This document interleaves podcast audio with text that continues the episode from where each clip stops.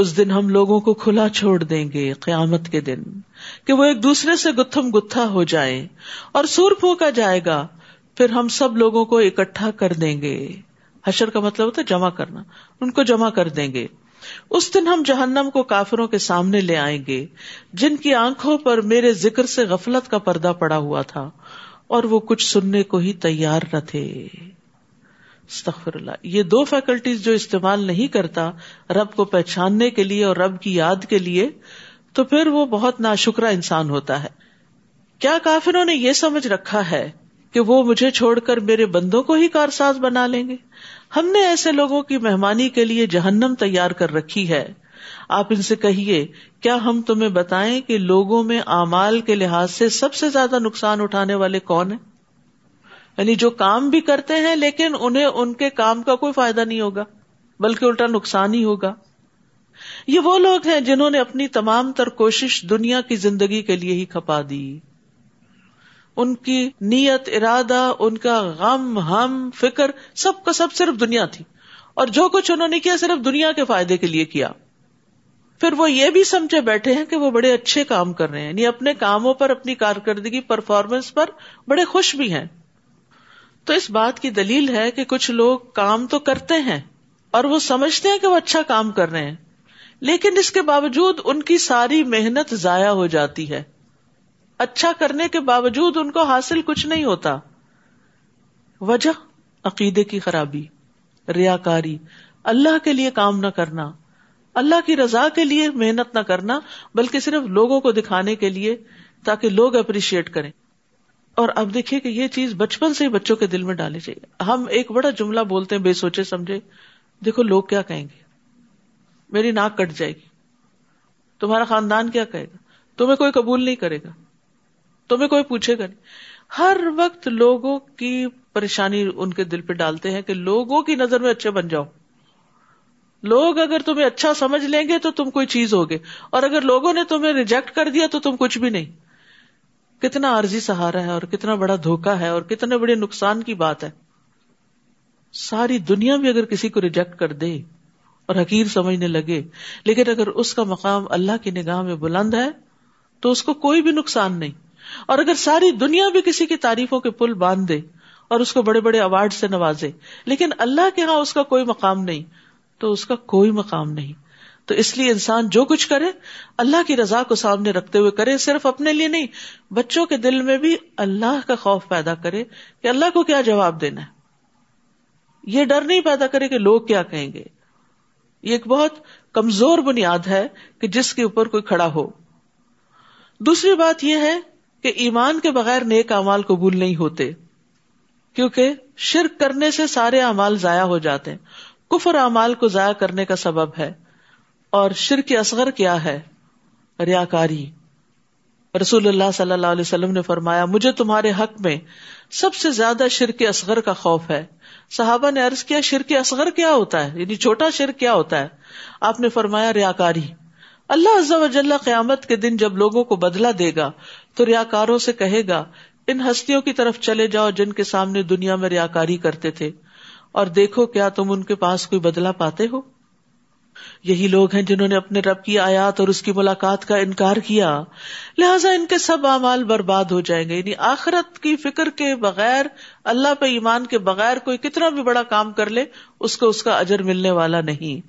اور قیامت کے دن ہم ان کے لیے میزان ہی نہیں رکھیں گے۔ کفار کے اعمال نہیں تولے جائیں گے۔ اچھے برے نہیں۔ میزان جو ہے وہ مومنوں کے لیے ہے یا پھر منافقین کے لیے ہے۔ کفار جو ہے ان کا سیدھا ہی فیصلہ کر دیا جائے گا، کیونکہ ان کا تو ایمان ہی نہیں تھا، تو جو اچھے کام کیے، برے کیے، سبھی برابر ہو گئے۔ یہ جہنم ہی ان کا بدلا ہے، کیونکہ انہوں نے کفر اختیار کیا تھا۔ اور میری آیات اور میرے رسولوں کا مذاق اڑاتے رہے۔ البتہ جو لوگ ایمان لائے اور نیک عمل کرتے رہے، ان کی مہمانی فردوس کے باغات سے ہوگی۔ ایمان لا کر عمل صالح کرنے والوں کی جزا۔ جن میں وہ ہمیشہ رہیں گے اور کسی اور جگہ منتقل ہونا پسند نہ کریں گے۔ جنت میں کوئی بوریت ہی نہیں۔ بوریت دنیا میں ہوتی ہے کیونکہ اس کا مزہ لمیٹڈ ہوتا ہے۔ لیکن جنت میں جنت میں لوگوں کا اتنا دل لگے گا کہ وہ وہاں سے ہلنا بھی نہیں چاہیں گے۔ لوگ کہتے نا، اگر ہمیشہ ہمیشہ رہنا تو پھر تھک نہیں جائیں گے بور نہیں۔ نہیں۔ بوریت جب ہوتی ہے، جب انجوائے کرنے کی ہمارے اندر صلاحیت نہیں ہوتی۔ یعنی جب ہم دیکھ نہیں پاتے تو دنیا کی رونقیں تو پھر بیکار ہو جاتی ہیں نا۔ تو اسی طرح جو ہماری کیپیسٹی نہیں ہوتی کسی چیز کو انجوائے کرنے کی، تو پھر وہ چیزیں ہم پر بوجھ ہو جاتی۔ تو جنت میں انجوائے کرنے کی کیپیسٹی بھی بڑھ جائے گی اور اس کے ساتھ ساتھ نعمتیں بھی بہت زیادہ ہوں گی۔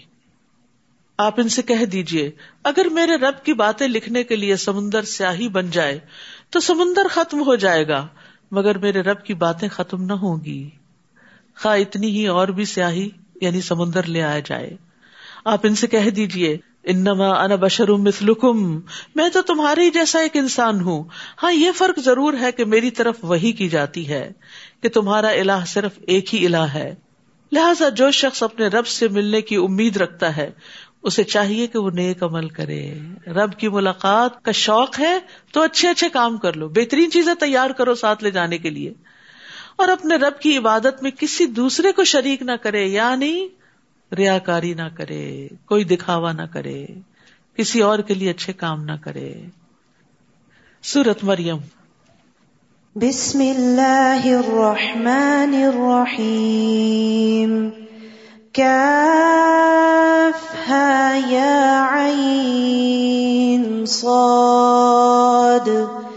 ذكر رحمة ربك عبده زكريا إذ نادى ربه نداء خفيا قال رب إني وهن العظم مني واشتعل الرأس شيبا واشتعل الرأس شيبا ولم أكن رب شقيا. شروع کرتی ہوں اللہ کے نام سے جو بے انتہا مہربان، نہایت رحم فرمانے والا ہے۔ کاف، ہا، یا، عین، صاد۔ یہ آپ کے رب کی اس رحمت کا ذکر ہے جو اس نے اپنے بندے زکریہ پر کی، علیہ السلام۔ جب زکریہ نے اپنے رب کو چپکے چپکے پکارا، دل ہی دل میں پکارا، کہا، میرے رب، میری ہڈیاں بوسیدہ ہو چکی اور بڑھاپے کی وجہ سے سر کے بال سفید ہو گئے۔ تاہم، اے میرے رب، میں تجھے پکار کے کبھی محروم نہیں رہا۔ پکارنے کا انداز ہے نا۔ تو اللہ سے مانگتے ہوئے انسان کو آجزی اور ان ساری کا اظہار کرنا چاہیے۔ اپنے حال کا بھی ذکر کرنا چاہیے۔ اپنے دکھوں کا بھی بتانا چاہیے۔ اپنے کنسرنس بتانے چاہیے۔ اور پھر یہ بھی کہ امید کا اظہار کرنا چاہیے کہ یا اللہ، میں تجھ سے دعا کر کے محروم نہیں رہا۔ عام لوگوں کا حال کیا ہوتا ہے؟ جب ذرا زیادہ دعائیں کر لیتے ہیں تو کہتے ہیں، اتنی دعائیں کی ہیں، میری نہیں سنی جائے گی۔ لہذا دعا کرنا چھوڑ دیتے ہیں۔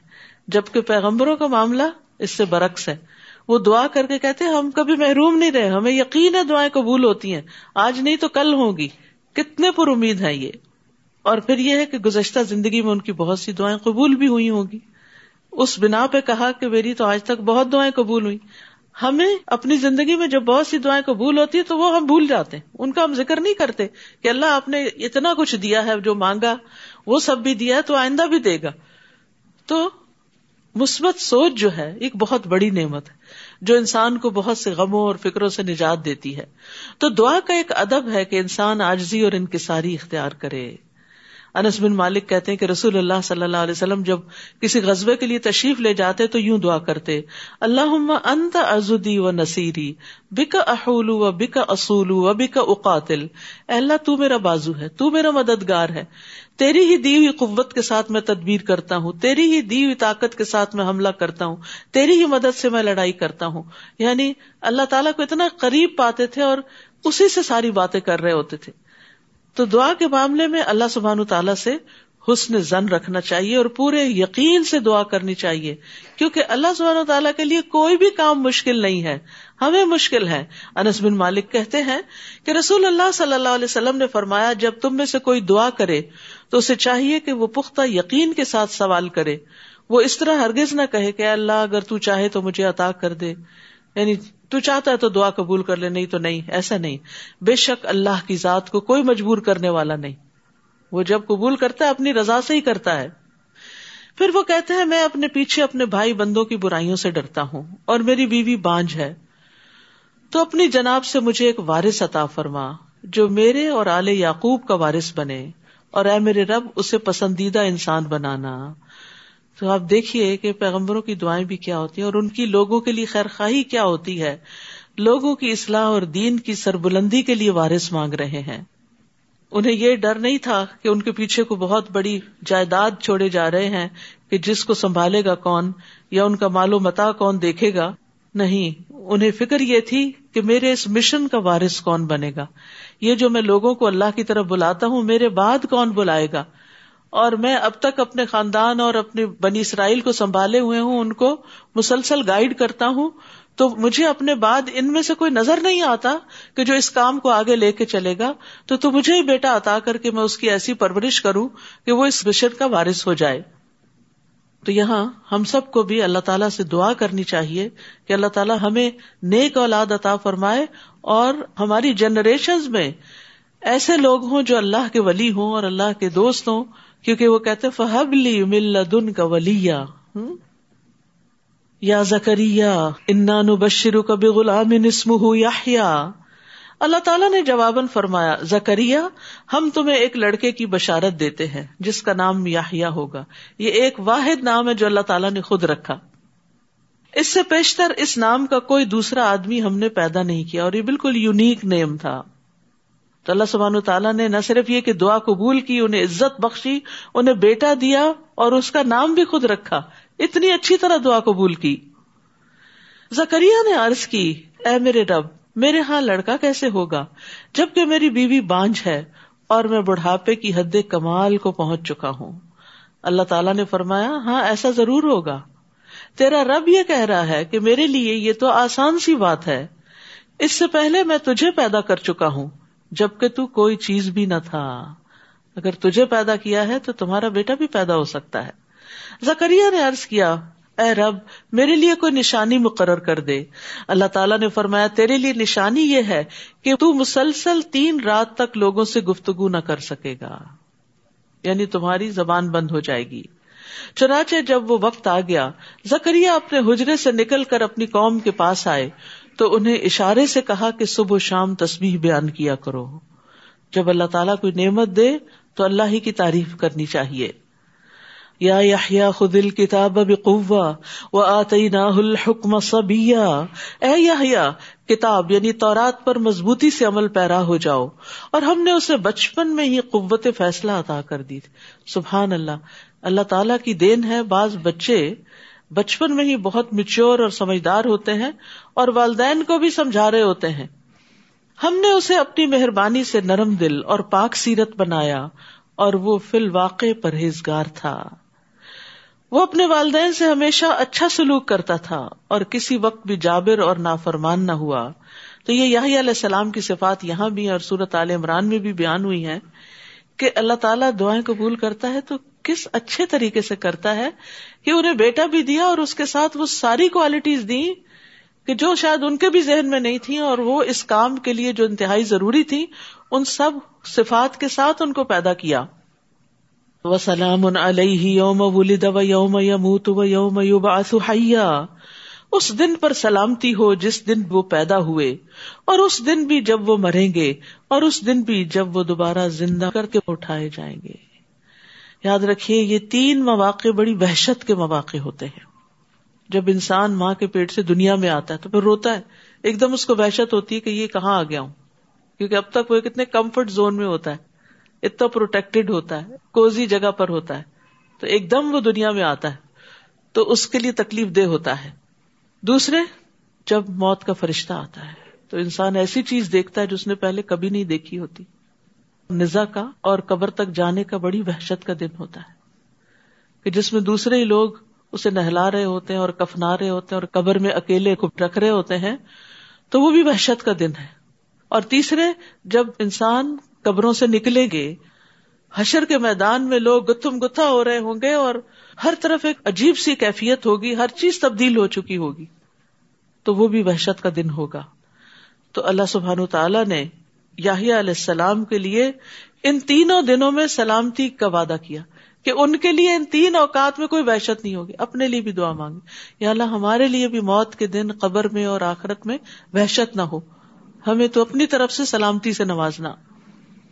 اور اس کتاب میں مریم کا حال بھی ذکر کیجیے جب وہ اپنے گھر والوں سے الگ ہو کر مشرقی جانب گوشہ نشین ہو گئی تھی، تفصیل اس کی سورت عال عمران میں گزر چکی ہے۔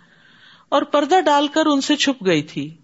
اس وقت ہم نے اس کی طرف اپنی روح یعنی فرشتے کو بھیجا، جو ایک تندرست انسان کی شکل میں مریم کے سامنے آ گیا۔ وہ بولی، اگر تمہیں کچھ اللہ کا خوف ہے، تو میں تم سے اللہ کی پناہ مانگتی ہوں۔ کیونکہ ان کا کبھی کسی مرد سے انٹریکشن نہیں ہوا تھا، اور وہ عبادت کے لیے آئی تھی اور ایک دم اپنی عبادت گاہ میں ایک مرد کو دیکھ کر بہت پریشان ہو گئی تو انہوں نے شر دور کرنے کے لیے اور اس مرد کے شر سے جو ان کو پتا نہیں تھا کہ فرشتے ہیں، پناہ مانگنے کے لیے اللہ عز و جل کا خوف دلایا کہ تم اللہ سے ڈرو۔ وہ بولے، میں تو تمہارے رب کا بھیجا ہوا ہوں، میں تو فرشتہ ہوں، مرد نہیں ہوں، اور اس لیے آیا ہوں کہ تمہیں ایک پاک سیرت لڑکا دوں۔ وہ بولی، میرے ہاں لڑکا کیسے ہوگا؟ جبکہ مجھے کسی انسان نے چھوا تک نہیں اور میں بدکار بھی نہیں ہوں۔ یعنی کوئی سبب نہیں ہے بیٹا پیدا ہونے کا۔ وہ بولے ہاں ایسا ہی ہوگا۔ تمہارے رب نے فرمایا ہے کہ میرے لیے یہ آسان سی بات ہے۔ اور اس لیے بھی ایسا ہوگا کہ ہم اس لڑکے کو لوگوں کے لیے ایک نشانی بنائیں اور وہ ہماری طرف سے رحمت ہوگا اور یہ کام ہو کے رہے گا۔ ڈن چنانچہ مریم کو اس بچے کا حمل ٹھہر گیا اور وہ اس حالت میں ایک دور کے مکان میں علیحدہ جا بیٹھی۔ پھر زچگی کی درد انہیں کھجور کے تنے تک لے آئی تو کہنے لگی، کاش میں اس سے پہلے مر چکی ہوتی۔ اور میرا نام و نشان بھی باقی نہ رہتا۔ یعنی تکلیف بھی تھی اور اس بات کا خوف بھی تھا کہ اب اس بچے کو لے کے جائیں گی کہاں۔ اور خود وہ اتنی پرہیزگار اور نیک مشہور تھی۔ تو ایک نیک پاک دامن عورت سے کسی ایسی چیز کی توقع کوئی بھی نہیں کرتا۔ تو انہیں اپنی عزت کا بھی بہت خوف تھا۔ یعنی فزیکل النس بھی تھی اور اموشنلی بھی پریشان تھی۔ اس وقت درخت کے نیچے سے فرشتے نے انہیں پکار کر کہا، غمزدہ نہ ہو۔ اللہ تحزنی۔ تمہارے رب نے تمہارے نیچے ایک چشمہ بہا دیا ہے اور اس کھجور کے تنے کو زور سے ہلاؤ۔ وہ آپ پر تازہ پکی ہوئی کھجورے گرائے گا۔ تو یاد رکھیے رسک کے لیے اسباب اختیار کرنا ضروری ہے یعنی کھجورے تھیں، لیکن ہلانی خود پڑے گی۔ رسک اللہ کی طرف سے آتا ہے، لیکن محنت انسان کو کرنی پڑتی ہے۔ اور وہ محنت اس تکلیف کے وقت میں بھی ان کو کرنی پڑ رہی تھی۔ اور اس لیے بھی کہ اس وقت ایکسرسائز بھی ہو جائے اور اس کے ساتھ ساتھ یہ کہ انرجی بھی ملے اور زچا کے لیے کھجور سب سے بہترین چیز ہے۔ اور آج کل آپ دیکھ رہے ہیں کہ افطار کے وقت اتنے لمبے دن کے بعد پانی اور کھجور کھانے کے بعد یوں لگتا سیراب ہو گئے اور کچھ کھانے کی ضرورت نہیں ہے۔ کیا برکت ہے رمضان کی اور کیا برکت ہے سحری کھانے کی اور کیا برکت ہے افطار کی؟ سبحان اللہ یعنی ایک عجیب ایکسپیرئنس ہے، آپ سبھی کر رہے ہوں گے اس کو۔ رمضان آنے سے پہلے سبھی ڈرے ہوں گے۔ لنچ ٹائم پہ کیا ہوگا؟ بڑی سخت بھوک لگتی ہے۔ پتہ نہیں کہاں غائب ہوئی ہیں وہ بھوکیں ساری۔ ہوں؟ یہ اللہ کی رحمت ہے۔ اور یہ ایک زبردست روحانی ایکسپیرئنس ہوتا ہے جو اللہ سبحان و تعالیٰ ہر سال ہمیں کراتے ہیں۔ اور فزیکلی بھی اور اموشنلی بھی ایک تزکیہ کرتے ہیں بندوں کا۔ تو رمضان ایک بہت بڑی نعمت ہے اللہ سبحان و تعالیٰ کی۔ تو بہرحال یہاں جو بات کی جا رہی ہے وہ یہ کہ انسان کو چاہیے کہ رسک کی تلاش میں کوئی نہ کوئی سبب اور ہیلا کرے، بیٹھا نہ رہے۔ میں اللہ پہ توکل کرتا ہوں، کچھ آ ہی جائے گا۔ ٹپک پڑے گا نہیں، کچھ نہ کچھ کوشش کرنی پڑتی ہے۔ فکلی وشربی وقرری آئینہ بس کھاؤ، پیو اور اپنی آنکھیں ٹھنڈی کرو۔ پھر اگر تمہیں کوئی آدمی دیکھے تو کہہ دینا، میں نے اللہ کے لیے روزے کی نظر مانی ہے، لہذا آج کسی انسان سے بات نہ کروں گی۔ اب آئے گی الزامات کی بچھاڑ، تو اس کے جواب میں خاموشی۔ کتنا زبردست حل بتایا گیا۔ اور پھر اللہ کے لیے نظر مانی۔ ان کی شریعت میں چپ کا روزہ ہوتا تھا۔ شکر ہے ہماری بھی نہیں، ورنہ ہم دورہ قرآن کیسے کرتے۔ اور پھر ایک اور بات یہ کہ چپ اللہ کے لیے اور بولنا بھی اللہ کے لیے۔ تو اصل عبادت یہی ہوتی ہے کہ جو چیز اللہ تعالی پسند کرے، اس کو اس وقت پہ کر لینا، یہی اصل اطاعت ہے۔ یعنی اس میں عقل یا لاجک اور یہ ساری چیزیں کاؤنٹ نہیں کرتی۔ اس میں یہ دیکھنا پڑتا ہے کہ اللہ تعالیٰ کس مقرر وقت پہ آپ سے کیا چاہتے سحری کے وقت کھانا روک دیں، افطاری کے وقت کچھ نہ کچھ ضرور کھائیں، چاہے پانی کا ایک گھونٹ ہی کیوں نہ ہو۔ تو یہاں پر اللہ سبحان تعالیٰ نے ان کو یہ کہا کہ آپ نے بولنا نہیں، بس چپ رہنا ہے۔ فَأَتَتْ بِهِ قَوْمَهَا تَحْمِلُهُ۔ پھر وہ اس بچے کو اٹھائے، اپنی قوم میں آئی وہ کہنے لگے، مریم، تو تو بہتان والی چیز لائی ہے، یہ تو کچھ اچھا نہیں کیا تم نے۔ اے ہارون کی بہن، نہ تو تیرا باپ کوئی برا آدمی تھا اور نہ ہی تیری ماں بدکار تھی۔ مریم نے اس بچے کی طرف اشارہ کر دیا۔ تو وہ کہنے لگے، ہم اس سے کلام کیسے کریں جو ابھی گود کا بچہ ہے؟ بچہ بول اٹھا اعلی انی عبد اللہ آتانی الکتاب وجعلنی نبیا۔ میں اللہ کا بندہ ہوں، اللہ نے مجھے کتاب دی ہے اور نبی بنایا۔ سبحان اللہ۔ گود میں جو بچہ ہے، اس کو نبوت عطا کر دی گئی ہے۔ کہ یہ بڑا ہو کر اس کا کام کیا ہوگا؟ اور خاص طور پر یہ جو عیسیٰ علیہ السلام کی زبان سے کہلوایا گیا، انی عبد اللہ میں اللہ کا بندہ ہوں. تو جب بھی کوئی کرسچن آپ سے انٹریکٹ کرے اور عیسیٰ علیہ السلام کی پوزیشن پوچھنا چاہے کہ ہمارے دین میں کیا ہے، تو اس کو سورت مریم پڑھنے کے لیے دیا کریں۔ کہ ہماری کتاب حضرت مریم کے بارے میں کیا کہتی ہے اور حضرت عیسیٰ کے بارے میں کیا کہتی ہے کہ انی عبد اللہ میں اللہ کا بندہ ہوں. اور جہاں کہیں بھی میں رہوں، اس نے مجھے بابرکت بنایا۔ وجہ النی مبارک نئی نما کنتو۔ کچھ لوگ خیر کی کنجیاں ہوتے ہیں، جہاں جاتے ہیں خیر پھیلاتے۔ جہاں جاتے ہیں، دوسروں کی خوشی اور آرام کا سبب بنتے ہیں۔ ایسے لوگ مبارک ہوتے ہیں۔ اور کچھ لوگ شر کی کنجیاں ہوتے ہیں اور خیر کے تالے ہوتے ہیں۔ حدیث کے مفہوم سے اخذ کیا یہ بات میں نے۔ یعنی کچھ لوگوں سے آپ خیر کی توقع کر ہی نہیں سکتے۔ وہ آئیں گے تو آپ گھبراہ اٹھیں گے، پتہ نہیں اب یہ کیا بات کریں گے۔ کون سا تانا دیں گے اور کہاں نقصان دے دیں گے اور کس چیز پہ تنقید شروع کر دیں گے اور کیا چیز خراب کر کے جائیں گے تو یہ ساری چیزیں شر سے تعلق رکھتی ہیں۔ تو اب یہاں پر آپ دیکھیے کہ اللہ نے ان کو مبارک بنایا۔ جہاں بھی میں ہوں، اینا کنتو وہ اوسانی بسلاتی و زکا اور جب تک میں زندہ رہوں، مجھے نماز اور زکوٰۃ ادا کرنے کا حکم دیا مادم تو حیا وہ برم بے ولم یجعلنی جبارن شقیہ اور یہ بھی کہ میں اپنی والدہ سے بہتر سلوک کرتا رہوں، والدین نہیں، صرف والدہ، کیونکہ والد تو تھے ہی نہیں۔ نیز اللہ نے مجھے جابر اور بد بخت نہیں بنایا۔ تو اس میں آپ دیکھیے کہ ایک طرف حقوق اللہ اور دوسری طرف حقوق العباد۔ اللہ کی عبادت میں سلاد اور زکوٰۃ اور پھر ماں کے ساتھ حسن سلوک۔ اور کسی کے ساتھ برا نہیں کرنا۔ لم یا جالنی جب بارن شکیا بد بخت نہیں ہوں، ظالم نہیں ہوں۔ ان صفات کا خاص طور پر کیوں ذکر کیا؟ کیونکہ بنی اسرائیل کے اندر یہ چیزیں ختم ہو چکی تھی آج امت مسلمہ کا یہی حال ہے۔ نماز ختم ہو گئی ہے، زکوٰۃ ختم ہو گئی ہے۔ کسی وقت بھی آپ جا کے مسجدوں میں دیکھیں کتنے لوگ ملیں گے آپ کو۔ گھروں کے اندر آپ دیکھیں کیا اہتمام ہے نماز کا۔ اور پھر دوسری طرف زکوٰۃ بھی۔ منمانے طریقے سے جو دینا ہو چیریٹی میں دیتے رہتے ہیں، باقاعدہ کیلکولیشن کر کے زکوٰۃ اینولی نہیں نکالتے۔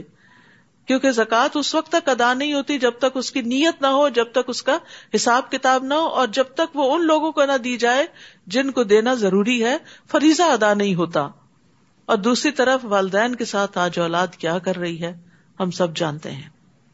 تو بنی اسرائیل جو تھے، اس کے اندر یہی خرابیاں پیدا ہو چکی تھی تو خاص طور پر عیسیٰ علیہ السلام ان خوبیوں کو لے کر آئے تھے۔ اور والدہ کا خیال اس لیے بھی کہ ان کے معاشرے میں بھی عورت بڑی کمزور تھی۔ عورت کے حقوق نہیں تھے۔ تو عیسیٰ علیہ السلام نے جب کہا کہ اپنی والدہ کے ساتھ اچھا سلوک کروں گا تو یہ اصل میں عورت کے حقوق ہی کی ایک بات ہے۔ وسلام علیہ یوم ولدت و یوم اموت و یوم ابعث حیا مجھ پر سلامتی ہو جس دن میں پیدا ہوا، جس دن میں مروں گا۔ اور اس دن بھی جب میں زندہ کر کے اٹھایا جاؤں گا، وہی تین مواقع ہیں وحشت کے جن میں سلامتی کی بات ہو رہی ہے۔ یہ ہے عیسی ابن مریم کا قصہ۔ یہی سچی بات ہے جس میں وہ جھگڑا کر رہے ہیں۔ اللہ کو یہ شایا نہیں کہ کسی کو اپنا بیٹا بنائے۔ وہ ایسی باتوں سے پاک ہے۔ جب وہ کسی کام کا فیصلہ کرتا ہے تو بس یہ کہہ دیتا ہے کہ ہو جا، تو وہ ہو جاتا ہے۔ وہ ان اللہ ربی و رب کم فابدو ہدا سرا تم مستقیم اور آپ انہیں بتائیں کہ اللہ ہی میرا اور تمہارا رب ہے، لہذا اسی کی عبادت کرو، یہی سیدھی راہ ہے۔ پھر مختلف گروہوں نے آپس میں اختلاف کیا۔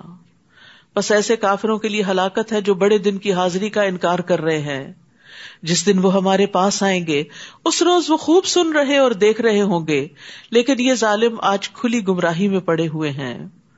نیز انہیں پچھتاوے کے دن سے ڈرائیے، یوم الحسرا جب ہر کام کا فیصلہ کیا جائے گا، آج تو یہ لوگ غفلت میں پڑے ہیں اور ایمان نہیں لا رہے۔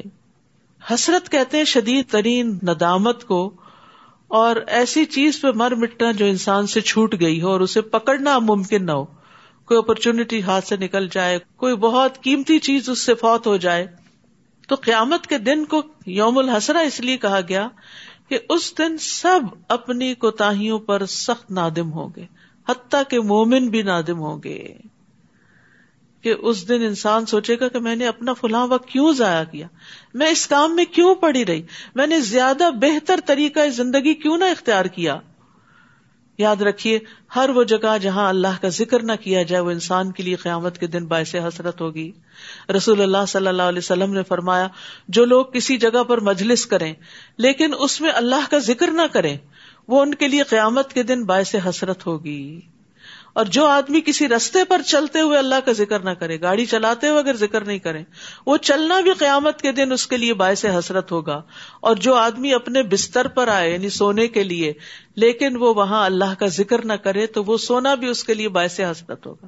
لیکن اس کے برعکس جو ذکر کر کے سوتا ہے، اور وزو کی حالت میں سوتا ہے، اس کی ساری رات عبادت میں لکھی جاتی ہے۔ بلا شبہ ہم ہی زمین۔ اور اس پر موجودہ سب چیزوں کے وارث ہوں گے اور انہیں ہمارے ہی ہاں لوٹ کر آنا ہے۔ اور اس کتاب میں سیدنا ابراہیم کا قصہ بیان کیجیے بلا شبہ وہ راست باز انسان اور ایک نبی تھے۔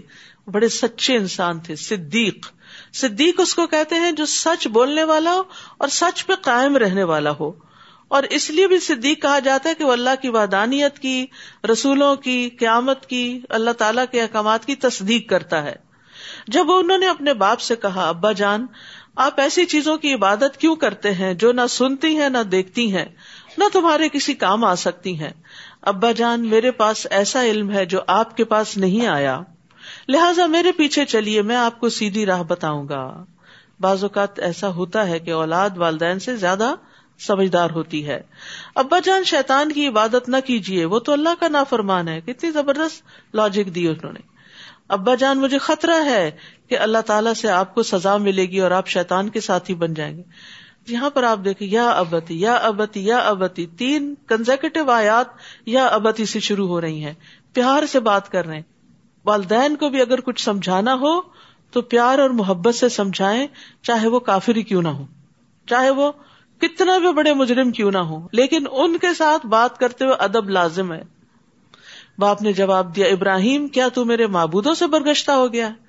اگر تو اس کام سے باز نہ آیا تو میں تجھے سنسار کر دوں گا۔ اور بہتر یہ ہے کہ تو ایک طویل مدت تک کے لیے میری آنکھوں سے دور چلا جا۔ نکل جاؤ یہاں سے۔ گھر سے کک آؤٹ کر دیا۔ ابراہیم نے جواب دیا، ابا جانا، آپ پر سلام ہو۔ میں اپنے رب سے آپ کے لیے بخش کی دعا کروں گا۔ بلا شبہ، میرا رب مجھ پر مہربان ہے۔ میں آپ لوگوں کو بھی چھوڑے جا رہا ہوں اور ان کو بھی جنہیں تم لوگ اللہ کے سوا پکارتے ہو، میں تو اپنے رب ہی کو پکاروں گا۔ مجھے امید ہے کہ میں اپنے رب کو پکار کر کبھی محروم نہ رہوں گا۔ وہی امید والی بات جو زکری علیہ السلام کے اندر تھی۔ اللہ اکون اب ربی شکیہ رب سننے والا ہے۔ کوئی نا امیدی نہیں، مایوسی نہیں۔